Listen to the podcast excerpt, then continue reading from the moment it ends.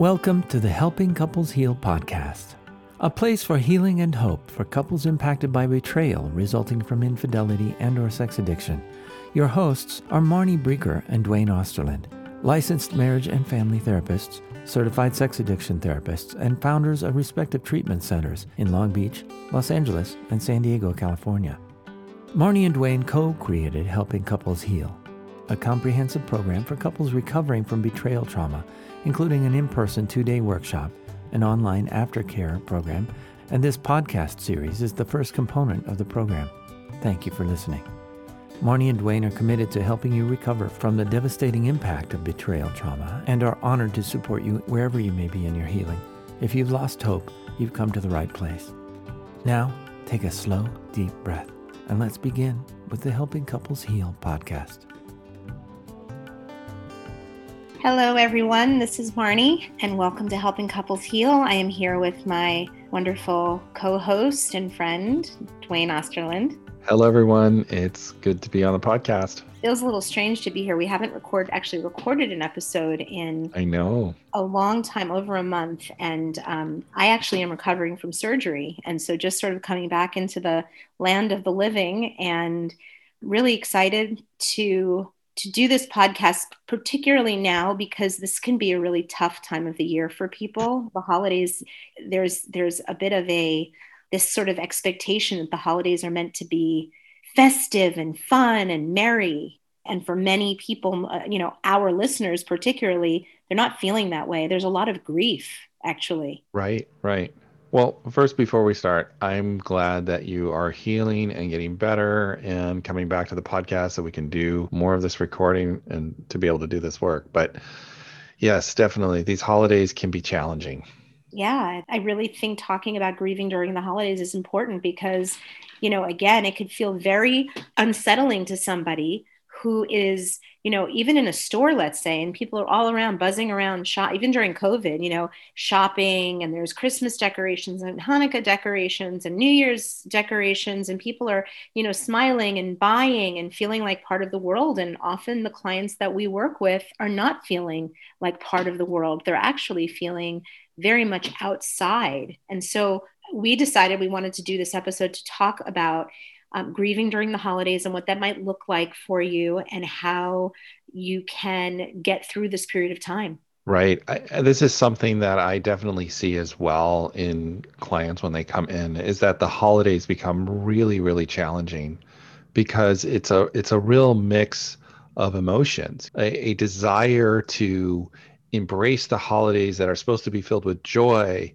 and these other feelings come up from betrayal trauma that mm-hmm. intermix and it's sometimes just confusing on what to do yeah and, and many people have these traditions like families have had traditions they've been doing that are meaningful to them for years and after betrayal trauma a lot of clients don't want to do like there's a part of them that actually does like they're craving and longing to be able to engage in these rituals and celebrations that they did for so many years with their family but the pain of the betrayal and all of the information that they have now right it, it prevents them often from wanting to do those rituals. Because to them it's like but no it isn't the same. We can't just pretend everything's the same. Well i think it, it, it speaks to one of those dimensions of betrayal trauma that existential trauma all this meaning that i had and my place in the universe. And and these rituals that we do during the holidays help us place us in a in a space where we belong in the world.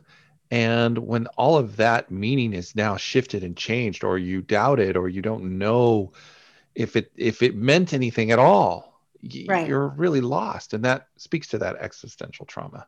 Absolutely. And I, I think in general with grief whenever there's some sort of significant holiday or milestone or um, event or occasion anything that has significant meaning oftentimes the grief is actually felt more acutely because that's when the idea of the loss comes up. Oh, this is what it would have been like then, or this is what it was like then, or this is what it was like when that person, before I knew that this person had done X, Y, and Z. Right. So, so right. really the holidays, which hold so many, so much meaning for so many people, often brings acute grief and, and their, their healing actually can feel almost a little bit stagnant. Like, wait, I was, I was even doing well, and now the holidays are here, and I feel like I'm sort of going back to square one. And there can even be a dread that comes up like, I'm just scared of these holidays approaching, even before the holidays are here. The thought of them, well, how do we handle it? How do we handle our life together? How do we handle this? How do we handle that? How do we handle the kids? How do we handle buying gifts? And it, it becomes so challenging and confusing. Yeah. And, and how do we handle, like, you know, there's a lot of couples that have ther- therapeutic separations or you know, are living in different residences or even in the same residence in different rooms or there's all sorts of arrangements that people have and then people have children so navigating what that looks like how do we spend it do we spend it together and a lot of a lot of people decide to do that for the benefit of their children but as a result it's actually painful for them. Absolutely. There's a lot of, I think, a lot of sacrifice for um, for family and for loved ones. And you know, the reality is that the mood of a grieving person is very contrary to the mood of you know most other people that are just out there wanting to celebrate the holidays. Yeah, and I really want to just validate that experience for all the partners out there who are going through that. And then also acknowledge the challenge of the person who's done the betrayal of being there in that grief and walking through that. So you have both of these dynamics going on and it becomes challenging for for both people. Yeah i think it's it's challenging absolutely for both people. And i also want to acknowledge that this is a long stretch of time. You know typically the holiday season starts i think most people think of it as you know between thanksgiving and the new year. But even for for many many families that have children especially i i think it can start you know around around halloween the end of october. And that's a really long stretch of time to be right right? In this in this state of you know, all these significant days that are again supposed to be happy family occasions and now are fraught with with pain and confusion. Definitely. I want to go into a little bit of what someone who is going through this might be able to do to cope. Because I, I think that's important. I mean we're acknowledging and validating that this is really really hard but i'd also like for us to maybe help some people through it yeah, I, that was where I was going to go next. So as usual, we're on the same page, and right, you're reading my mind. Um, I would say that I think, I mean, there's there's obviously several or or many different coping strategies that we can talk about. To me, the most important coping strategy is simply to recognize and accept that this holiday period will be different right to to really understand that because if if a newly grieving person or a grieving couple let's say, is expecting to partake in all the normal activities and festivities and celebrations and follow all the same traditions that they've done in the past, then now they might be setting themselves up for really a very torturous experience. Right. So, again, going back to accepting. So, really accepting that it will be different gives the griever permission to make changes and to not do the same things or to feel the pressure to do it the way they would have done it before and I think really giving yourself permission to just be in that space and that that's okay that you have some choice in how you respond to that. And allowing yourself to kind of move through that grief without trying to fight it. Uh, because i think when we when we fight that grief it really just ends up become overwhelming and then you can't function and you can't even be present at all right? That can exacerbate one's trauma also um, yeah. not help. So i think i also think that making these modifications that that I just mentioned a few minutes ago, like changing old tra- older traditions and and doing things differently, I think it's going to look very different to each person, right? Because for one person, maybe the whole idea of decorating the tree was the big family, beautiful highlight of the holiday, right? Or maybe for another family, lighting the menorah every evening together as a family is the beautiful thing. And so it's important that each individual look at what are the things about the holiday season that are most significant to them or most difficult for them and then figure out okay well then how can i deal with this? And so for the family that would celebrate with the christmas tree this might sound crazy and i get that this would bring its own sadness but perhaps not getting the tree this year or having someone else pick out the tree or having a fake tree or you know just finding ways to allow yourself to not force yourself to do something that's going to bring more pain. Right and i have a lot of compassion you know i've i've experienced my own kind of grief in my life and i certainly know that that the holidays particularly in the early stages of loss can bring up so much pain and so much sadness. And for me, I, I will say that the the thing that got me through it and that I, I see helps or has helped my clients in the past, right? Clients that are now on the other side, but was really to allow themselves the permission, like you said, to do it differently and to not judge for that. In, in, in actuality, it's a beautiful act of self care to be willing to say, I'm going to do it differently. And I think maybe one specific thing that we can address, Duane, is because, well, actually, I was going to talk about attending special functions or parties or events because that could be a very sensitive area. But I just realized that it's COVID and things right. are, I don't even mean to laugh. I mean, it's, you know, it's horrible, but on some level, maybe this is one small blessing for people that are dealing with trauma, grief, and loss that there isn't the pressure to go to these parties and be social and put on a happy right. face because oftentimes the last thing that people want to do who have actually been living with betrayal and secrets and lying and deception, they don't want to show up and put on a happy face and participate in more deception, like, hey, everything's great. Right. Absolutely. I think that's wonderful advice and, and, and a wonderful thought. I also want to encourage the person who has done the betrayal to recognize this grief and do their best to also flow with it and accept that it will be different this year and that that's okay too and that if you can be there for your partner in that difference you're actually going to promote healing and growth even if it's challenging for them to do that because that yeah. can be so healing as well yeah and they i mean another thing that you know being proactive and and for the person who has betrayed their partner to actually you know as uncomfortable as it might be but to literally say the words i imagine it might be really hard this year I, this is I, you know i'm thinking about how joyful our last our last holiday season was and i imagine that you're grieving and not using my words of course but finding your own words and what feels right for you but acknowledging without being asked to acknowledge right without even having right. to wait acknowledging that so as you're listening to us talk to take in the fact that nobody wants to be grieving to begin with nobody wants to be grieving but then again to have that light shining on the grief at a time when everything is supposed to be so festive.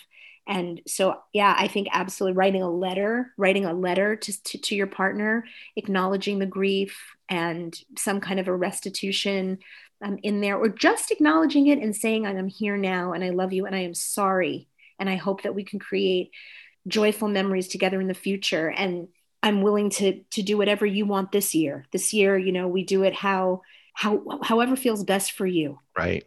And I think that can promote a lot of healing and can help both people deal with all of that difficulty and all those difficult emotions is just putting it out in the open and just allowing it to be not trying to fix it exactly because here's here's what we normally see oftentimes or the majority of times the addicts or the person who's done the betrayal they are wanting to move past this at a much faster pace than a partner is able to, to do, right? It, it's a much longer process. And, and also, addicts or people who have betrayed their partners are often really, really skilled at compartmentalizing. So when the holidays come, they might be like, hey, let's just get into the spirit. Like, I know that we've got this thing going on, but you know, it's the it's the holidays. You know, let's celebrate the holidays. And so recognizing that and not expecting their partner to be in that same place that the partner cannot compartmentalize in the same way. Right. Right. You know, and I want to I want to share one really sweet story that I'll never forget that I think might provide some inspiration out there to to people that are are going through it now. I had um, a client who I worked with years ago, and a holiday tradition that she had had with her husband and family was that they did a, a, special holiday card every year with the photo of the family together, which is very common. A lot of you know, a lot of us do that. Right, right. But the holidays were coming, the holidays were coming up and she told me that her husband she was shocked but her husband expected that they were going to still do their holiday card as they always had and she was absolutely you know opposed to it she refused she said there's no way i'm going to send out some holiday card and and make it seem like everything's okay and that was a really big deal for her and it was sad she felt the loss you know she felt the loss of this beautiful tradition but he was a little bit impatient and kind of pushing her at the end of the day, they did not send out the card. And they might not have sent out a card for a few years. But I do want to say, and here's the beautiful part at a couple years later, I got a holiday card in the mail from them. And it was so beautiful to see, right? Because at the right time and after healing, that was something that she wanted to do again. And she even said, she even made some comment to me in the card. She wrote, you know, like, something like with your help i'm able to do these we can do these holiday cards again or something really really special that is so meaningful to me and i think about that a lot and i and, and i hope that everyone listening can take that in and and have some hope that even though today and this holiday period where you are might look so bleak and despairing and there might be so much pain and grief that it does shift over time and that it doesn't mean that next year this is where you're going to be. That is such a beautiful story, Marnie, and just such a reminder that healing is possible and that we do see it even when there's all this pain at this time to hold on to that hope uh, and and and walk towards that hope even in even if you're having a difficult holiday this year. Yeah. And and before we end, I just want to sort of throw out that for a lot of particularly partners, grieving partners, sometimes being with the person, especially in the early stages who who've betrayed them, can be really difficult. But I've talked to a lot of partners who actually say that oftentimes when they're not with that person, you know, again in the more, more of the earlier stages, that they're able to have fun. Like every time I'm home and I'm with my husband or I'm with my partner and I'm we're in the same room and the TV's on, I feel really tense and irritable and I don't want to be there. But then I can I go out with my girlfriend or with a friend or you know I go to work and I'm talking to a coworker and I actually I'm laughing and I'm enjoying. And so I'm really offering everybody permission to do what feels right. So if you don't want to celebrate the holidays with the person who's hurt you this year, but you do want to celebrate the holidays. Maybe you don't. Maybe you want to forget that it's the holiday season. You go under the covers for a few weeks and then you come out. What you need, whatever you need to do is fine. But if you love the holidays and you want to celebrate, it's also okay to do it differently and to maybe do it with with a different person or with different people. Or ju- I just can't stress enough about giving yourself permission to to go inside and and see what feels right for you and it's okay to do with that to do that right? And it's not it's not just okay but that is probably the most loving gift you can give yourself. Right. Is really listening to your spirit and letting your spirit guide you. Well marnie i'm glad you're better. I'm glad you're back. And i hope for everyone out there that their holiday goes the way they need it to. And what i wish is peace you know peace in everyone's heart um, healing peace in the world and for all of those who are struggling right now and having a hard time believing that healing is possible, I want you to know that Duane and I are going to hold the hope for you. So until you're able to have it yourself, we've got you. Right on, Marnie. All right, everyone. We'll talk to you on the next episode. Take good care of yourselves. Talk to you soon. Thank you for listening to the Helping Couples Heal podcast, where your healing is the number one priority. If you'd like additional resources about betrayal trauma or to learn more about the workshop, please visit helpingcouplesheal.com. If you're finding the podcast helpful, please support Duane and Marnie in continuing to reach others impacted by betrayal trauma. If you are finding the podcast helpful, please support Marnie and Duane in continuing to reach others impacted by betrayal trauma by leaving a review on iTunes and sharing this podcast with someone you care about. Once again, thank you for listening. We're grateful for your trust and look forward to continuing to support you on your journey of healing.